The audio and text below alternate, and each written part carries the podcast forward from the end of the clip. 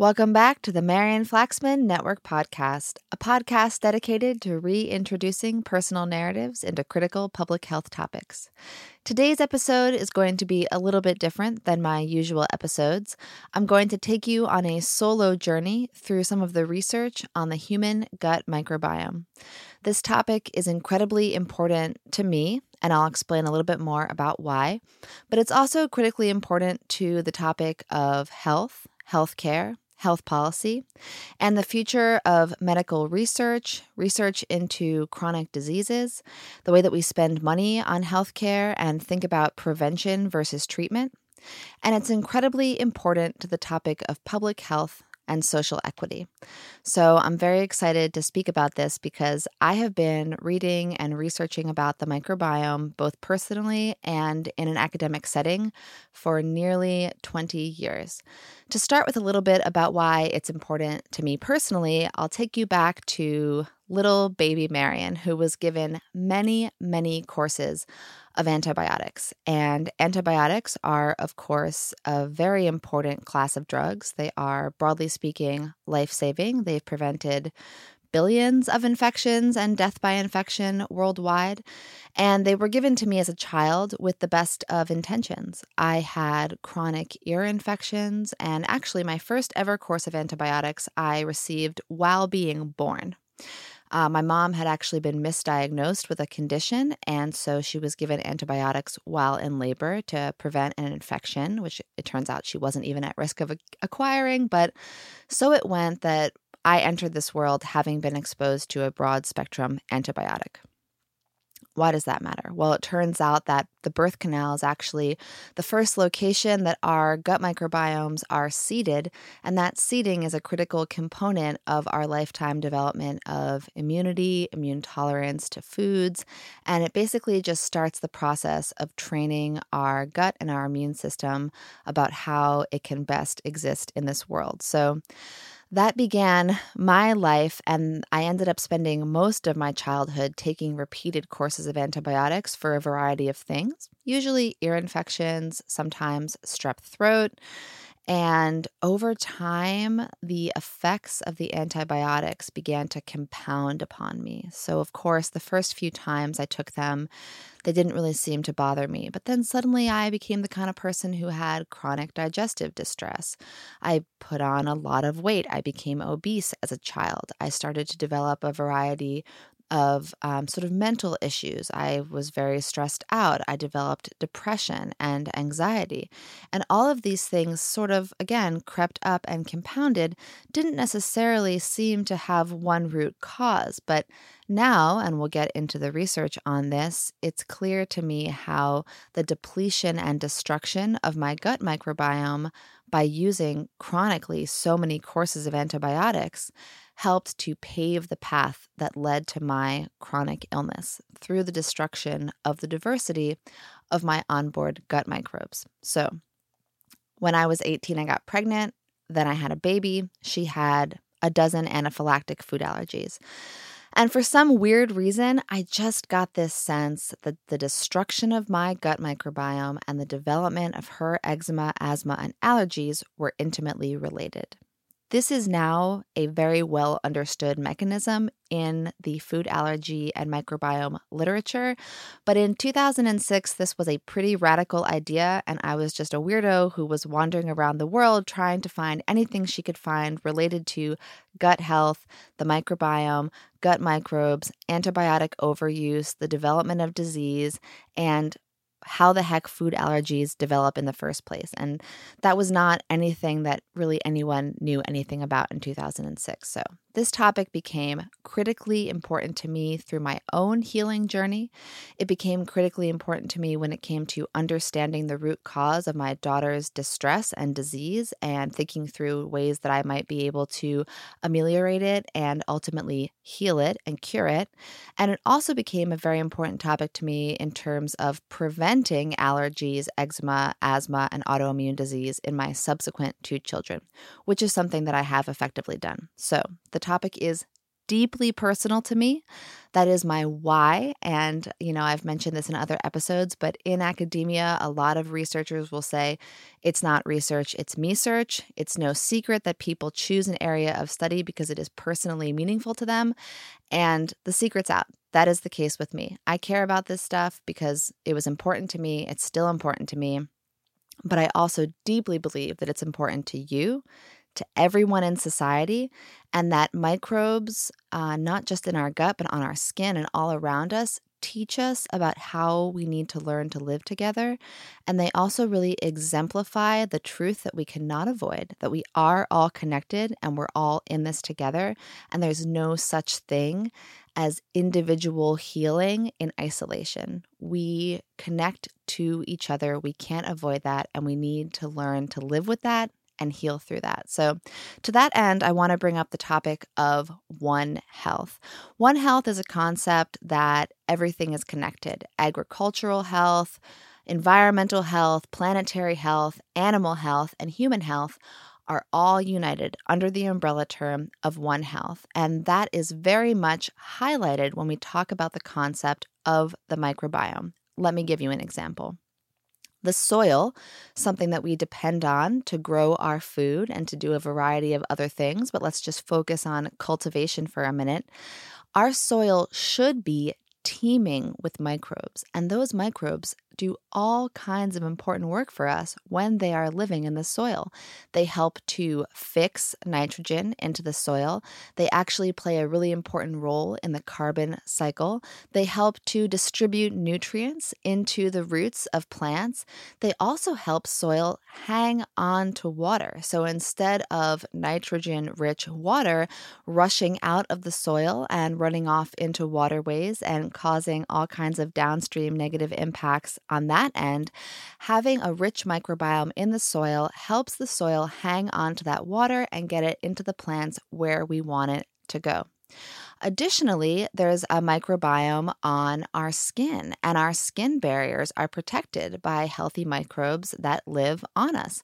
That protects us when we maybe brush up against something or get a cut, or it can even prevent us from having things like eczema and psoriasis we actually have microbes living all around us. And to a certain extent, if you have a beneficial cloud of microbes hovering around you, it's going to give you some protection against diseases that can transmit to you in the air, say through aerosols or droplets.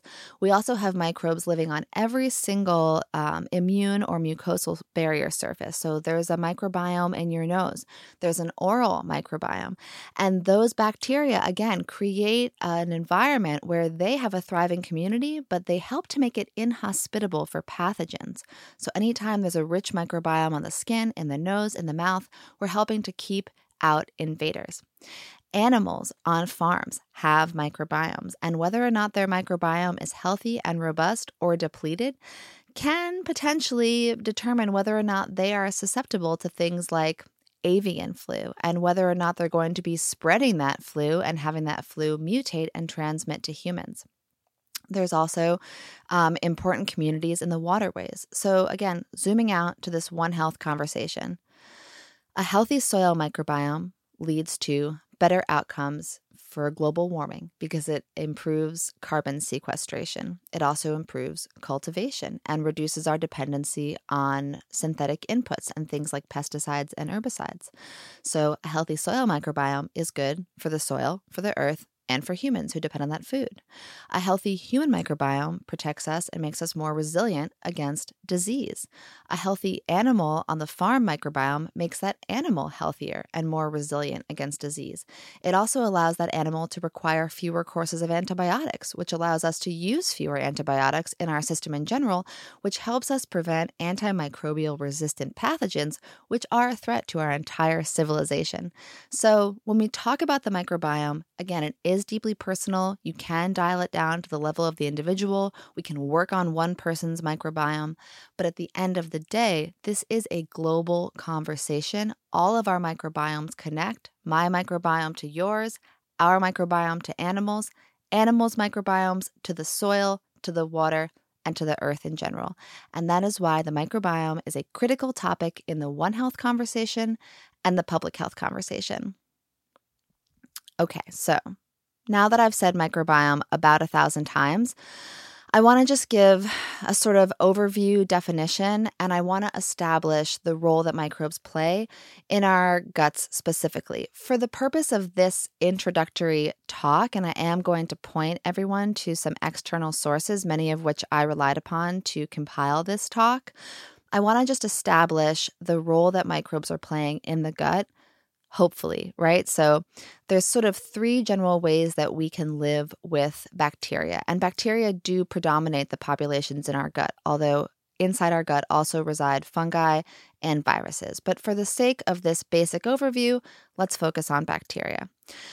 When we or other animals have a relationship with bacteria, it can kind of fall into three general categories. You can have a pathogenic relationship, which is one that we are very familiar with when it comes to bacteria because we think of infection. And a pathogenic relationship is one in which the bacteria is getting what it needs, and the outcomes that it provides from it getting what it needs harms us, right? We are the host, we receive harm from the bacteria receiving benefits. Then there's a second kind of relationship, and that is called commensalism. In a commensal relationship, the bacteria lives within us and it gets what we need and it gets what it needs and we get what we need and everyone's kind of fine, right? Everyone is inhabiting their role and not necessarily benefiting one another, but just sort of existing, the bacteria exists in there, and we're not really impacted by it being there. And there are plenty of bacteria that live inside of us that may just have that kind of commensal relationship. They live there, they feed off of our waste products. Otherwise, we don't really notice them. Then there's maybe the most interesting and most meaningful relationship, and that's a relationship of symbiosis. And a symbiotic relationship is one in which not only do both parties, the onboard microbe and the host, get something from the relationship, but they both benefit. So let's give an example. There are bacteria that live in our guts that feed off of what we consume and or they might feed off of a downstream byproduct of something that we consume. But let's just use fiber as an example. Gut microbes love fiber. They depend on it, frankly, most of them, okay? So we consume fiber. We've all heard this fiber is indigestible, so it just sweeps right through. Well, it doesn't sweep right through, but it is indigestible. It sweeps right through your small intestine and makes its way to your large intestine, where a whole slurry of microbes are so excited for that fiber to have arrived. In response to those microbes consuming that fiber, they're not just eating it up, yum yum, and then it moves along its way. They eat that fiber and they produce short chain fatty acids, which nourish, nourish the lining of our intestines. They also produce things like B complex vitamins. Some of them can produce vitamin K. Many of them produce neurotransmitters or help us utilize neurotransmitters or help us utilize nutrients from our diet. So, that is a symbiotic relationship, one in which the microbes living in our body depend on us because we feed them through our consumption, but we also depend on them. And there is so much research on this right now. We do not know all of the keystone species that we depend on, but there are some that are coming to light. And when we learn about the role that they've played in our gut for who knows how long? I mean, at least thousands of years, right? And microbes are always evolving to some extent. But these microbes are filling critical needs in our lives. And when you think back to, let's say, 100 years ago, and you think, gosh, like, how did people ever make it during famines? How did they ever survive during that time period where all they had was a crust of bread and a, and a little bowl of soup? Well, to some extent, the answer is microbes, right? They had enough onboard microbes that they were able to synthesize these nutrients that they were not getting in abundance from their diet. So that's a symbiotic relationship. And I think it's really important to establish that. Once again, I want to mention that there are so many good books on this topic, and there's a few that I want to recommend right off, uh, right at the jump, right? So the first is a book called Missing Microbes and it's by Dr. Martin Blaser. Now, this book is almost 10 years old at this point. However, Dr. Blaser is not sleeping on the topic. He was just very early to it and he was very quick to sound the alarm, which is super exciting and important, and I'm very grateful for his work. He also very recently came out with a documentary called The Invisible Extinction. And if you do nothing else this week, I really hope that you'll watch The Invisible Extinction. It really just dives right into this topic of the human gut microbiome, the role that it plays in our health, and how the microbes in our gut are dying and, yes, going extinct. To some extent, when some of these keystone species become extinct, there may be no chance to recover them, either in the individual or potentially at a population level. So it's so important that we talk about this topic. And Dr. Blaser works at Rutgers now. He runs the Human Microbiome Project out of Rutgers University. He was formerly at NYU. His work is so important, so incredible. And I'm just very, very grateful. And I've learned so much from him. The second book that I would deeply recommend is called Gut Feelings. It's by Dr. Alessio Fasano. Dr. Fasano is a hero of mine, and he was the first person to discover zonulin, which is a compound that regulates our intestinal lining and whether or not things can pass through it. If you've heard the buzzword leaky gut, then you're reading about something that has to do with zonulin. The cool thing about Dr. Fasano's work is that he's now a microbiome, celiac disease, and autism researcher, but his research started because he was trying to develop a vaccine for cholera. If you don't know much about cholera, it kills people because they basically just have a permeable gut until they die, right? People have diarrhea until they have it for too long that their body can no longer maintain balance and it can no longer transmit energy. And people pass away that way. And it's very scary how quickly it can happen. You can just dehydrate yourself to death very quickly when there's a cholera infection. Well, it turns out as he was doing that research, he discovered that cholera actually hijacks a process that is totally natural and normal to our body. And that's a process of the gut permeating ever so slightly to allow things to pass through. It's a very useful process. It's critical to our survival. We use it all the time. And ideally, it would be a selective permeation and then it would go back to normal. But when zonulin is chronically elevated and you have chronic permeability, things go wrong. So, now, Dr. Fasano is a world renowned, prolific microbiome researcher. I have read everything basically he's ever put out. And this book, um, Gut Feelings, it's just very in depth. It's pretty modern. It came out in 2020, so it has a lot of the most recent research, not all of it. Obviously, research happens a mile a minute. And that's why I also want to recommend a book that came out in 2022. It's by Dr. Angela Douglas. She's a professor emeritus at Cornell University, and she was actually in the Department of Entomology. So she was studying bugs and predominantly the role that microbes played uh, like in the digestive tracts of bugs and whether or not having onboard microbes made them more or less susceptible to carrying infection. Obviously, a critical topic moving forward. And again, it intersects with the topic of global warming because we know that as temperatures rise, we have mosquitoes in more and more places, and those mosquitoes can carry illnesses like malaria. However, if you alter their microbiome, are they more or less likely to carry pathogens like malaria? These are the kind of things that Dr. Douglas was examining at Cornell. But she also wrote this book called Microbiomes, a very short introduction. And I can't actually fully describe how thorough this introduction is in, uh, I don't know, it's like under 200 pages. It's this really tiny, quick read. And I just maniacally highlighted the hell out of it because every single page is gold. And she not only goes into the role of the microbiome in human health, she talks about it in soil health, planetary health, and she also does a deep dive into the role that the human microbiome plays in protecting or promoting our defenses against uh, external illnesses. And she has a whole section on COVID 19, which is really interesting. So I would highly recommend that book. It's very important that everyone understands that. Um, there's no such thing as uh, black and white in health conversations, right? We are all individuals and we all live in this kind of messy community of our own lives, our own diets, our own relative stress levels. Our genetics, of course, play a role, our drug exposures, our environmental exposures. But the reason that I say there's no black and white when it comes to health is that a lot of times, and especially again coming out of this pandemic, we have this idea that dirty is bad and clean is good. And that is just so not the case. Of course, you don't want to just, you know, touch a public toilet and then go out, go ahead and eat with your hands. Obviously, none of us want to do that. Definitely wash your hands after using a public restroom.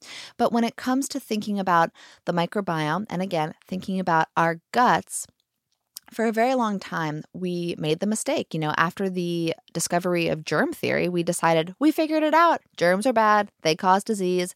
You want to be healthy, you kill all the germs. Well, that's not the case. And so we actually need to learn to live in balance with germs because germs are, generally speaking, good. Generally speaking, they're either commensal or symbiotic only once in a while are they pathogenic. And the more bugs that we can learn to live commensally and symbiotically with, the mm-hmm. less inclined we are to develop pathogenic, imbalanced, dysbiotic relationships with other bugs. So when you think about the microbiome, the first thing you have to understand is that any narrative that you hear about cleaning out your gut is probably wrong when it comes to health. You don't actually want your gut to be clean. Things like colonics can really disrupt the gut microbiome, things like enema, even things like prolonged use of laxatives. All of these things are pushing microbes out of our guts. Now, of course, if you have an overgrowth of something pathogenic, there are conditions where you want to expedite the removal of things, but generally speaking, we're looking to have a robust, diverse community in our guts and also in our soil and on our skin. One funny quote from Dr. Blaser that I like to just drop into this conversation because, again, I think it's so important to kind of have this framing. He writes in his book Without microbes, we could not eat or breathe. Without us, nearly all microbes would do just fine. I just think that's really funny and important because this is a microbes world and we're just living in it. And you either can learn to live with the microbes or you're going to have a rough ride. The microbiome, it has evolved over time, and Dr. Douglas does a really good job in her book of examining this and talking about how before we were multicellular organisms, we were multi-organismal organisms. Our bodies have evolved with microbes. If you've ever heard the term epigenetics, that's actually referring to the relationship between the microbiome, the immune system, and the expression of our genes. Maybe you've heard the term um, genes load the gun, environment pulls the trigger. Well, it's also like genes load the gun and your microbiome pulls the trigger different microbes can actually tell your body when to express different genes. And so, even if you have a genetic predisposition to certain illnesses, the composition of your gut microbiome can dramatically impact your likelihood of actually expressing those illnesses. Let's take celiac disease as an example. Yes, there are genes that have now been connected to the illness that we call celiac disease, and that's really exciting and important. And to some extent, screening for those genes can give us a window into who may be more likely to develop celiac disease over time, which has incredible public health implications. However, not every person who has the genes for celiac disease goes on to develop celiac disease. Why is that, right? Some people will have a very healthy, robust, intact gut microbiome that doesn't break down in a way that makes them susceptible to this kind of chronic dysfunction that we see in celiac disease. Other people will develop it as a child for one reason or another, whether just through some genetic expression or through some kind of traumatic event, infection, drug exposure, stress. All of these things are known triggers for autoimmune disease and celiac disease, especially. And then other people, including Dr. Blaser's own daughter, he details this in his book, go on to develop celiac disease as an adult after a prolonged infection and a prolonged course of antibiotics. We now know through a variety of research that certain antibiotics can actually shift the gut towards a susceptibility to celiac disease. So that's really important to understand. I talk to a lot of people who are having chronic digestive complaints or even things like migraines or even depression. And I'll say to them, Have you considered going gluten free? And the number one response that I get is, I've never had a problem with gluten before, so that can't be it. I gotta tell you, I ate gluten my whole life until one day I absolutely could not. And I'll never know the exact day that I lost my tolerance to it and it started to totally wreak havoc throughout my body, but it might have been 10 or 20 courses of antibiotics later. Who's to say? Whether or not you've had a problem with gluten in the past and experienced gluten triggering an autoimmune reaction, if you've been through a major life stress or had uh, various courses of antibiotics, certainly back to back, or even a prolonged infection that was eventually resolved by antibiotics, you may now have developed a sensitivity to gluten. Just one example, right? But this is something that's been established in the literature is that someone who's had a chronic infection or an antibiotic therapy or a long term stressor, it can actually turn on a gene and change the way that their gut responds and then ultimately their immune system responds to gluten. So that's important to know. It's also really important, again, to think about, and I mentioned this earlier, that the gut is supposed to be, let's just call it dirty. You want it to be really full of bugs in there. Diversity is key. Microbiome research is always evolving, and the way that we study it is changing. And I personally I'm very excited about the next five to 10 years of microbiome research. I think they're going to be critical and pivotal. Pivotal, because for example, we used to only be able to study the microbiome through excrement, poop, right? You want to know what's in there, you poop it out, you study what comes out. I personally think that is a crude way to study the microbiome. No shade to those doing that. Of course, it's the only way that we've had to do it. But we're now developing technologies where they can actually swallow a tiny sampler that goes in and takes samples while it's inside the body and brings them out. I'm excited about that because I don't necessarily know that what we excrete is a representative sample of what's living inside of us. Maybe we excrete things that we have an abundance of, but you're never going to see things that live in smaller populations. Maybe we excrete things things that I don't know, our body wanted to get rid of for some reason. They just went through their life cycle that day. They died, and, and that's why they come out. I don't know if we know 100% what the ratio of what we excrete to what lives in us really is. So, in the next five to 10 years, we're going to be learning so much more about who's living inside of us and what they're up to. And that can only benefit us because what we know so far is that many, many, many bacteria, viruses, and fungal cells are living inside of us, and they are constantly up to something. They're constantly interacting with us, with what we eat. They interact with our brain. There's a bi directional relationship, the gut brain axis. But what do you think of when you think about the gut, right? Well, probably the first thing you think about is digestion. And for sure, we know that the microbiome is playing a really important role in digestion. So, as I mentioned earlier, the microbiome consumes the fiber that we eat, and in response, it produces short chain fatty acids that are incredibly beneficial to our health. It produces vitamin K that promotes clotting and other critical things throughout our body.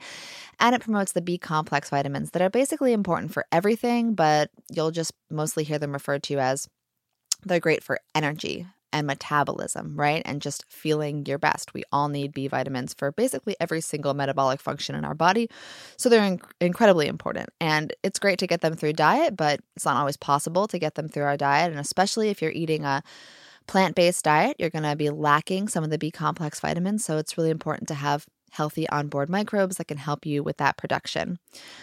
And another role that we know that the microbiome plays when it comes to digestion is in digestive illness. So, again, these are observational kind of studies that are looking at the gut microbiomes of people who have digestive diseases. And they correlate that people with certain digestive illnesses have either an overabundance or a lack of microbes that are known to be either beneficial or detrimental depending on their populations. Now, if you go to PubMed, you can read up a lot about this, but I couldn't possibly pull all of the studies that are establishing a connection between the gut microbiome and digestive illness. But let's just say there are endless amounts of this information out there. And right now, we know, according to Dr. Fasano in his book Gut Feelings, that more than $30 billion is being spent annually in both direct and indirect causes that relate to digestive diseases. And that's just in the West alone, right?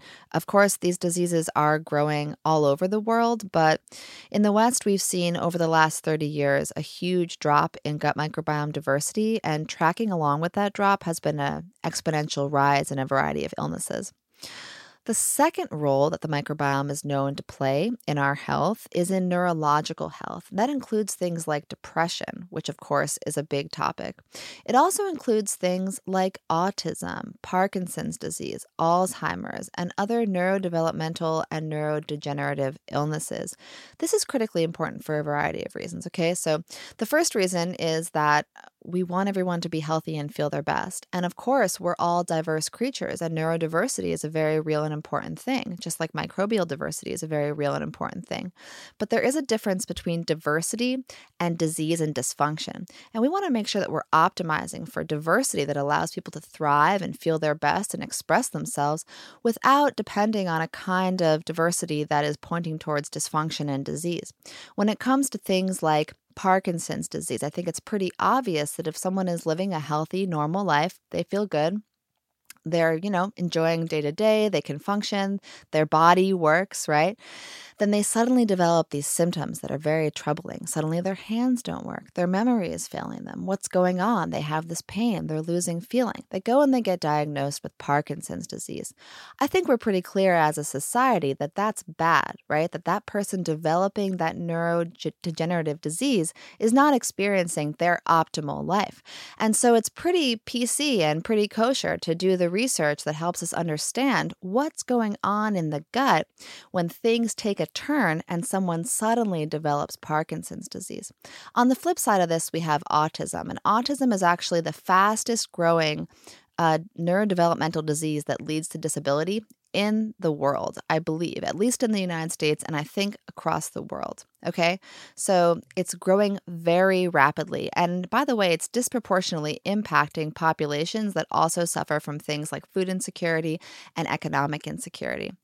That's important. That's a public health concern. And although, again, it's very important to have a wide variety of people in society and to leave a lot of space for diversity and inclusion, we also need to say that if someone is developing autism at a young age, if they're unable to engage with their peers, if they're unable to speak and they're locked into their own body, and increasingly these cases are getting more and more severe as they grow exponentially, uh, the rates across the population, it's important that we take a step back and we say, okay, we know there's a connection between the gut microbiome and the development of autism.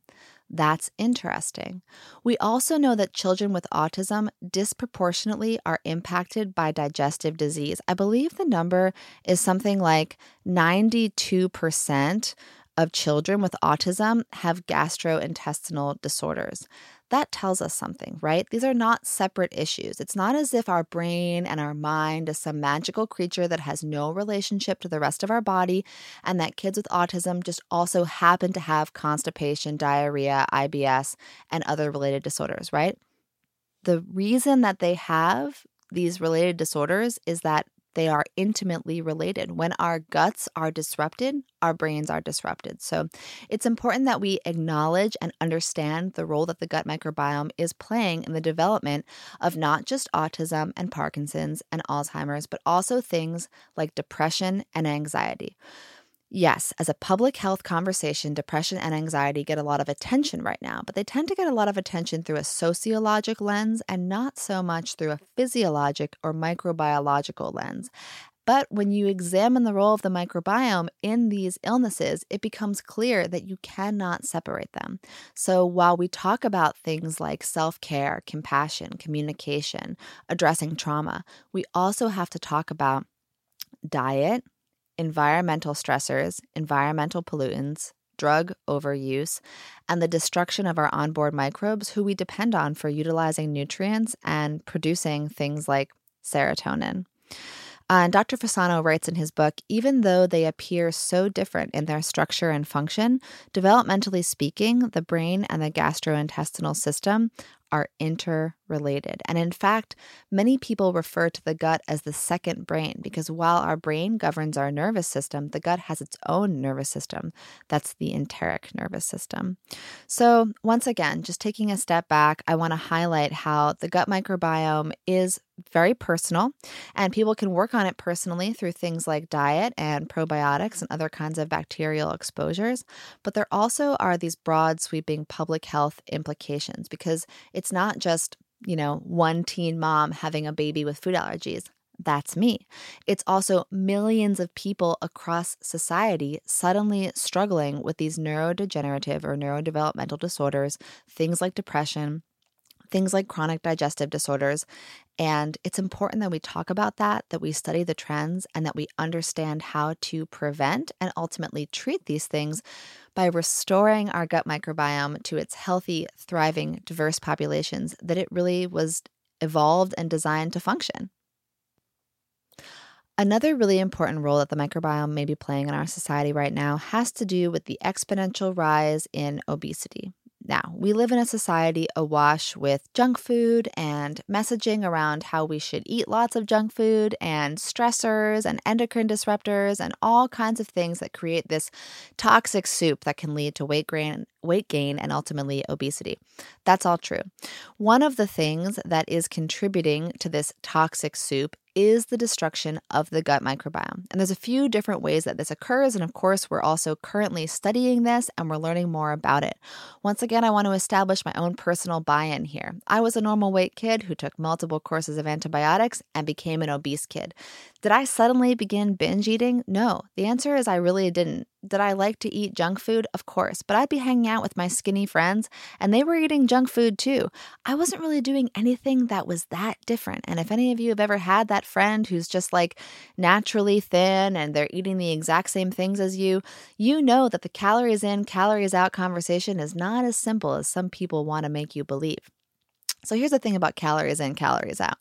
First of all, the microbiome actually helps to determine how many calories are coming in, right? So you you put food in your mouth. Let's let's take a cheeseburger. I have a thousand calorie cheeseburger. Yum yum yum. Well, some people are going to have that thousand calorie cheeseburger, and what they're going to actually net from that is maybe mm, 750 calories, right? Their microbiome is going to process it a certain way and move it right along. Other people, maybe those who have an overabundance of some microbes or a lack of other microbes, are going to have a microbiome that scavenges every single calorie from that cheeseburger, and they're going to get the full thousand.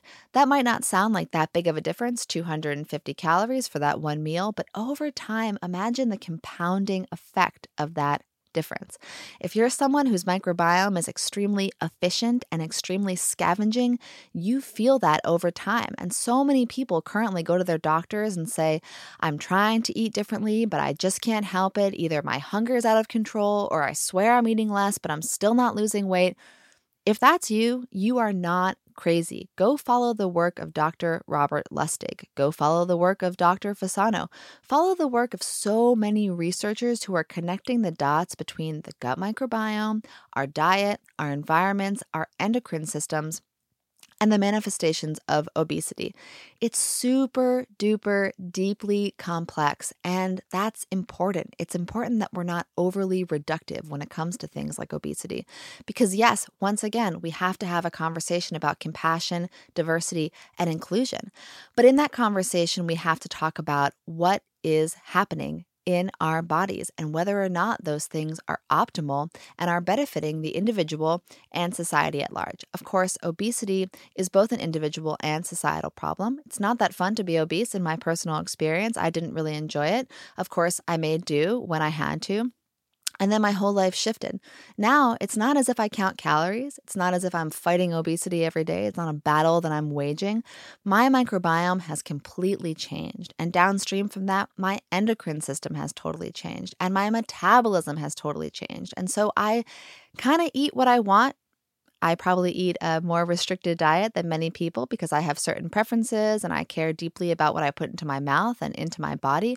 But that being said, I'm not fighting a battle against obesity. I mentioned this in episode one. You know, that's just not my experience. And I know so many people who don't address the gut connection when it comes to weight loss, who don't address the gut brain and the gut endocrine connection when it comes to things like obesity.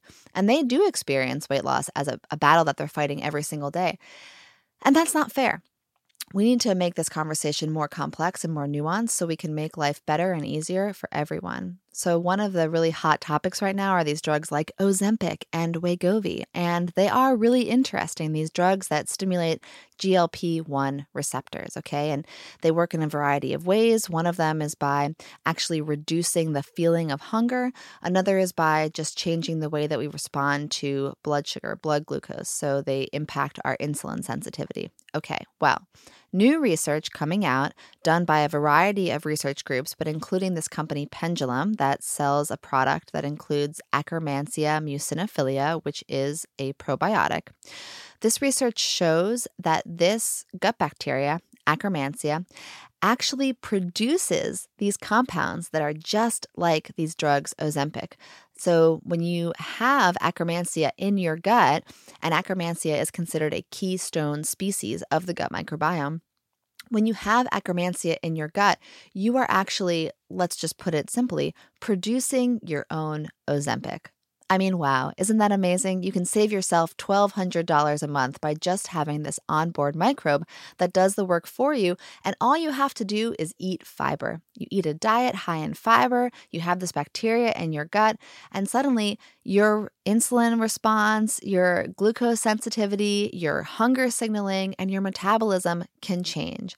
That is the power of the gut microbiome. And it's very complicated and it's not as simple as running off to the doctor and getting an injection, but it is actually how our bodies evolved to function. So, it's critically important to understand that how our metabolism works, how hungry we get, how frustrated we feel around weight loss, these things are actually impacted by the gut microbiome and by restoring keystone populations that want to live in there, that want to be commensal and symbiotic with us, they want to help us out, we can actually improve our health and make life better and easier for everyone involved. And of course, one of the confounding factors there is that we need a food system that actually supports our ability to eat a high fiber, nutrient dense diet. So I'll save that rant for a different episode. And I do have an episode coming out in the coming few weeks about the food system and how important it is that we shift the way that we talk about and take care of and promote foods. But let me just in this moment say that the gut microbiome depends on a nutrient dense, fiber rich, whole food diet. Ultra processed foods are bad for the gut microbiome, right? Low fiber, high sugar. These things are all going to skew our microbiome towards dysbiosis and pathogenicity. That's not what we want. So, if we're trying to restore our health from the inside out and promote a healthy and happy and peaceable microbiome, then we need healthy, high fiber, whole foods, unprocessed that our microbes can really chew on and use to produce healthy compounds for us.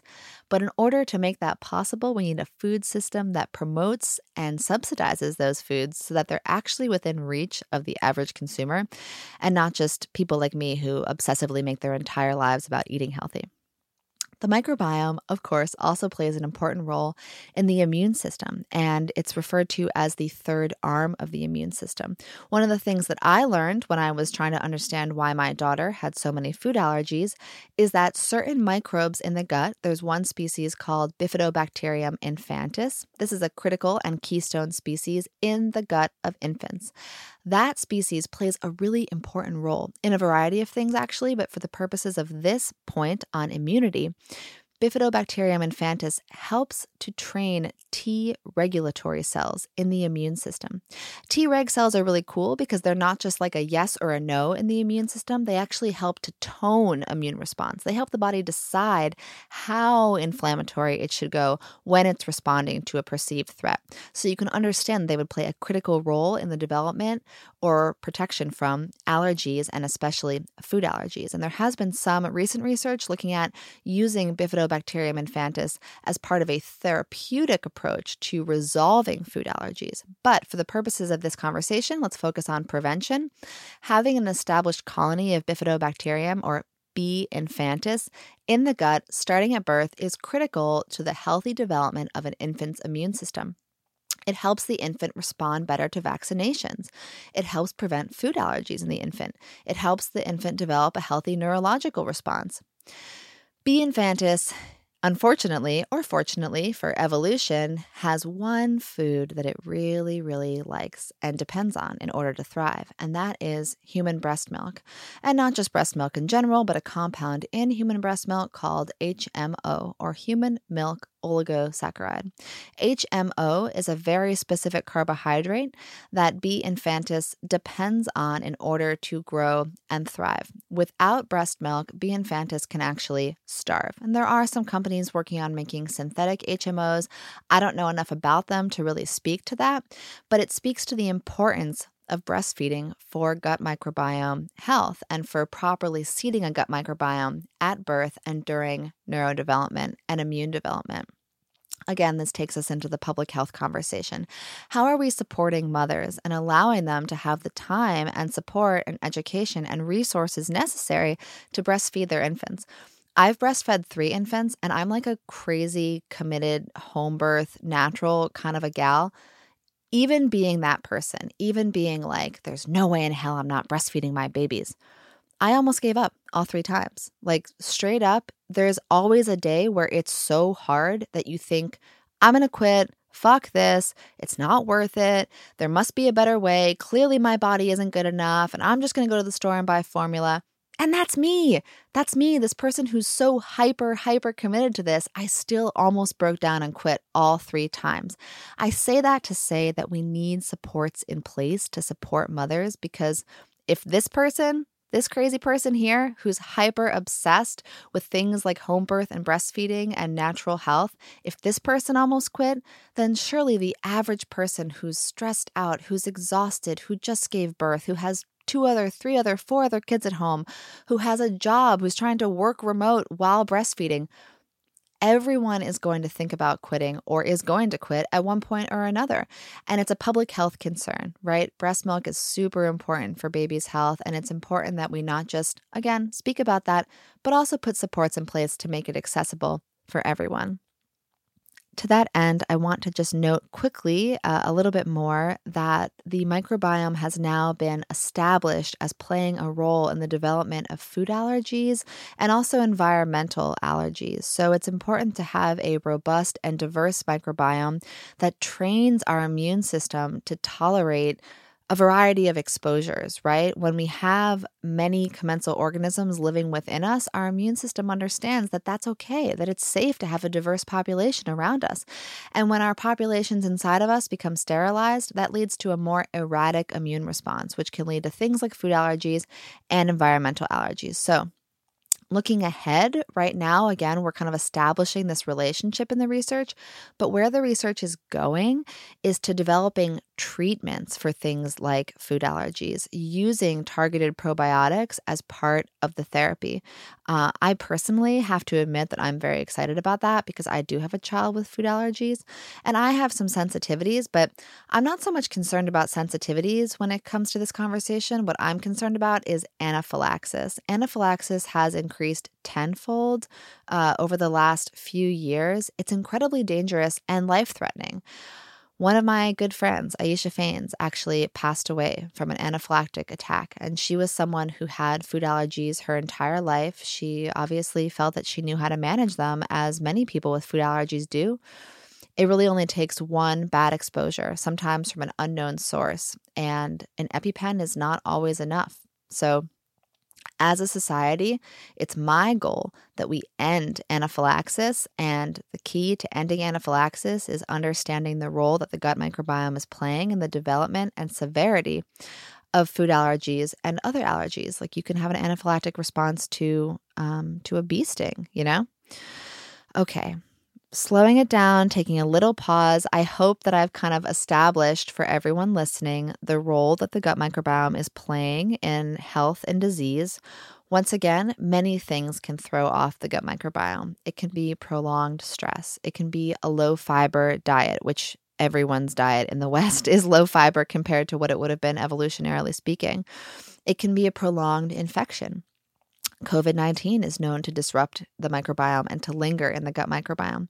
It can be antibiotic overuse, and it can also be environmental exposures and environmental pollutions, things like flame retardants, things like microplastics. These things are all disrupting our gut microbiome.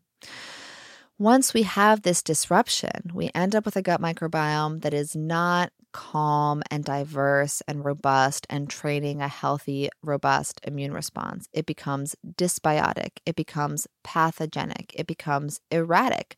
Sometimes it's a lack of certain microbes. Other times, it's an overabundance of other microbes, maybe an overabundance of a fungus like Candida albicans. Whether it's an overabundance or a lack or some combination of the two, this then leads to things like chronic inflammation, nutrient deficiencies, and barrier dysfunction. And all of those things make us more susceptible to illness and also push us towards a state of chronic illness. So, the microbiome is playing a constant role in our health or disease. And things like antibiotic overuse are really important to address. You know, I'm personally passionate about that because my own antibiotic exposure is what led me to get interested in this topic, not for any fun reasons, but here I am, and now I'm very excited about it.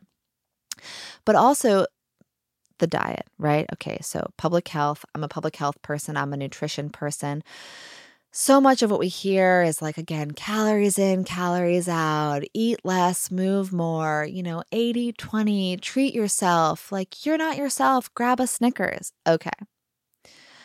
Yes, no one's perfect. Yes, treat yourself. I'm a baker, by the way. I love to bake. And in an ideal world, probably none of us would ever eat any sugar. But it's all good, you know, once in a while, mix it up. If you're healthy and robust, that's totally fine. I've had periods of my life where I've eaten zero sugar for years at a time because I just wasn't in a state where that was a thing that my body could tolerate. That's not my life right now. I'm very grateful for that, but it's important to address the fact that non nutritive foods can be deeply harmful when you're already in a fragile state. Nutrition plays such an important role in the development, protection, and sustenance of the gut microbiome. It is considered a modifiable risk factor, probably the most important modifiable risk factor, at least if you aren't counting, let's say, not constantly using antibiotics, which let me just say, I can't recommend enough not constantly consuming antibiotics. If you have any questions about that, feel free to drop a comment below or to reach out to me directly. But chronic exposure to broad spectrum antibiotics is deeply problematic and dangerous and is leading to the development of superbugs that threaten our entire society. But if you're looking for a modifiable risk factor that you can really wrap your hands around and take charge of today, it is your diet. Your diet is playing the most important role in your gut microbiome. And I'm referencing here a review paper written by Leigh Frame and co authors. Leigh is at GW University. Uh, she's the director of the Integrative Medicine Program, and she's deeply interested and currently conducting multiple research projects on the gut microbiome the role that uh, nutrition plays in health and disease. And I'm, I'm a big fan of her work. And so I wanted to just briefly touch on this paper that she put together. She did a review examining all the literature that talked about the interaction between diet and the gut microbiome. And once again, in this paper, they established that the gut microbiome actually synthesizes some nutrients B1, B2, B6, B9, B12. It can also produce vitamin K. But on top of that, micronutrients can be absorbed in the body in different amounts depending on the composition of the gut microbiome. So, some nutrients whose absorption and utilization are impacted by the composition of the gut microbiome the gut microbiome are things like iron, vitamin K, vitamin D, and vitamin A.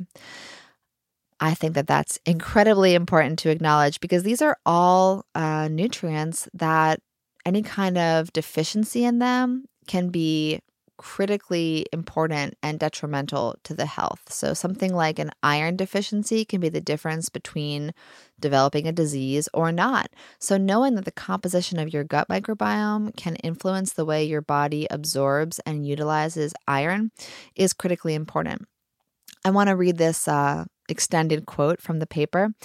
They wrote A bidirectional relationship between micronutrients and the gut microbiome is beginning to emerge. Diet and nutrition affect the composition of the gut microbiome. This, in turn, affects a wide array of metabolic, hormonal, and neurological processes that influence our health and disease.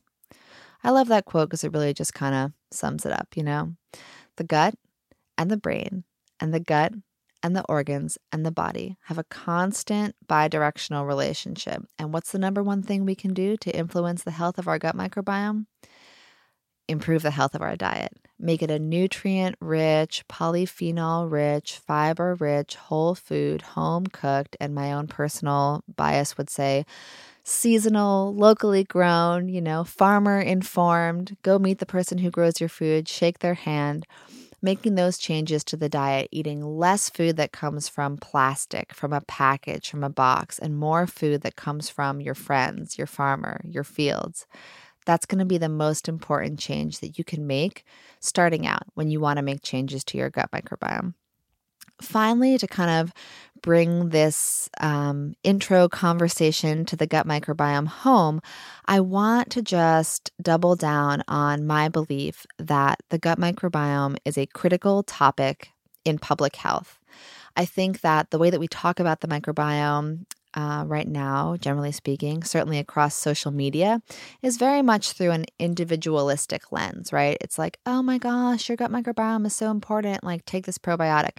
And I'm not saying don't take the probiotic. For the record, there's two products that I currently take every single day. I take Seed Probiotic, which is a multi strain probiotic in a patented capsule designed to get deeper into the digestive process. It also contains prebiotics, which is an important food source for the bacteria. And I also take Armra, which is a bovine colostrum product. This may shock people that know me because I've been a dairy free girly for years, but I was doing reading on how to make my gut microbiome more resilient, and I realized that there are certain keystone species in the gut that actually depend on compounds in colostrum for food. And I have not consumed colostrum since I was three years old. And yes, I did breastfeed until I was three years old, but it wasn't enough to prevent my gut dysbiosis due to antibiotic overuse. So I currently take seed probiotic every day and Armra colostrum every day. And those two products, I believe, have totally transformed the sustainability of my health and my gut. I no longer obsess over changing different probiotics. I'm no longer tweaking my supplement routine. I've actually dropped every other supplement except for those two things. So I say that to say that really nourishing the gut microbiome and making that community sustainable and feeding those microbes what they need to thrive is the number one thing you can do to set the tone. And then eating a healthy, nourishing diet on top of that gets the ball rolling and can really improve all health outcomes. I mean, for me, just off the top of my head, I no longer have depression and anxiety. I'm no longer obese. I do not battle my weight. I'm not covered in skin rashes. These are all things that I have dealt with throughout the course of my life as a downstream impact of taking antibiotics and destroying the gut microbiome. And just through diet and probiotic therapies and a colostrum supplement, I've been able to completely reverse those things. So that is the power of the gut microbiome and access to adequate nutrition and the right supplements. Um, again, just ending this with a public health conversation. I want to talk about a little bit of uh, Dr. Douglas's work. She has a whole section, like I mentioned earlier, in her microbiome book about the COVID 19 pandemic. And it's really important in these kinds of messy conversations about pandemics that we do acknowledge the role of the gut microbiome, that it's not just about face masks and gloves, although, of course, sometimes those can be beneficial and useful. It's also about making sure that our gut microbiome our nasal microbiome and our oral microbiome are resilient, robust, and diverse enough to protect us from external threats. She writes in her book Gut microbiomes can be protective against infectious respiratory disease. When mice are administered antibiotics that deplete the gut microbiome, they become very susceptible to influenza virus. So, once again, in a mouse model, when you give them antibiotics and deplete their gut microbiomes, they become more susceptible to the flu. This is in a mouse model. However, there are obvious implications for other animals and for the human animal as well. She goes on The principal predictors of COVID 19 disease severity include obesity, type 2 diabetes, and hypertension, and all of these conditions are associated with dysbiosis in the gut microbiome. The microbiome of patients with severe COVID 19 is dysbiotic, well designed trials are providing evidence that probiotics may reduce the severity of disease symptoms of COVID 19 infected individuals. A little bit of a mic drop there. I also want to just very briefly before I wrap up, and if you're watching the video of this, you can see that I'm holding this book. it's called The Gut Microbiome and Health and Disease. And yes, it is a textbook. And yes, it was required reading for one of my classes at Georgetown Medical School. Nothing has ever thrilled me more than realizing that I was required to own a textbook that goes deeply into the details of the role that the gut microbiome is playing in human health and disease. When I was a 19 year old single teen mom of a chronically ill child with a dozen anaphylactic food allergies, I dreamed of a world where we would acknowledge the role of the gut microbiome in human health and disease. I would have sobbed knowing that this book would one day exist. And if you could have told me that I would one day be required to own this book because I would be sitting in that classroom studying this very thing that could help my daughter and millions of people around the world heal their bodies, whew I would have cried, and I have cried while thinking about it. So I bring this book. Um, of course, feel free if you want to really geek out on this topic. I'm going to put links below the show for all the books that I recommended and the articles that I referenced today. If you really want to go deep, feel free to get this book. It's incredible. I've gone through it and done a lot of highlighting. But even if you don't want to own the textbook, just knowing that such a textbook exists gives me so much hope because I believe that the future of health will involve conversations with doctors about what you eat, how you poop, and how you feel, and what kind of environmental exposures you've had, and whether or not you had a prolonged illness, and what your stress levels have been like, and how your hormonal systems are functioning. All of this is critically important to the health of your gut microbiome. And all of this depends on a healthy public health system that supports a nutrient dense, nourishing, easy access to healthy foods, the kind of a society that focuses on prevention and tries to prevent illnesses, neurodegenerative illnesses illnesses of inflammation, chronic illnesses, we could and we can live in a society that prioritizes prevention and also uses this knowledge to create new therapies that can treat these diseases after they're created, after they manifest. I believe in that society. I am here fighting for that society. My entire life is about building that society. And I hope that after listening to this episode, you feel inspired to read some of these books, Again, if you want to reach out to me for more resources, I'm more than happy to connect. Go ahead, there's links below for all kinds of ways to reach out and contact me. I would love to hear from you. But I hope that this episode gave you some kind of introduction into the role that the gut microbiome is playing in health and disease. And I hope in my next few episodes, which are going to be again about the food system and also about the kombucha industry, that you'll learn a bit more about how all of these topics are connected and how we cannot separate human health from societal health, from animal health, environmental health, and planetary health. They are all connected, and where they most intimately connect is at the microbiological level. So, thank you so much once again for listening to the Marian Flaxman Network podcast, a podcast dedicated to reintroducing personal narratives into critical public health topics. I'm Marian. It's been my pleasure to speak with you today about the gut microbiome. Please find the links in the show notes to direct you to my website and all of the resources that we discussed today. This episode was produced by Brain Trust Productions and sponsored by Inform Solutions Consulting. Thank you again for listening, and we will see you next time.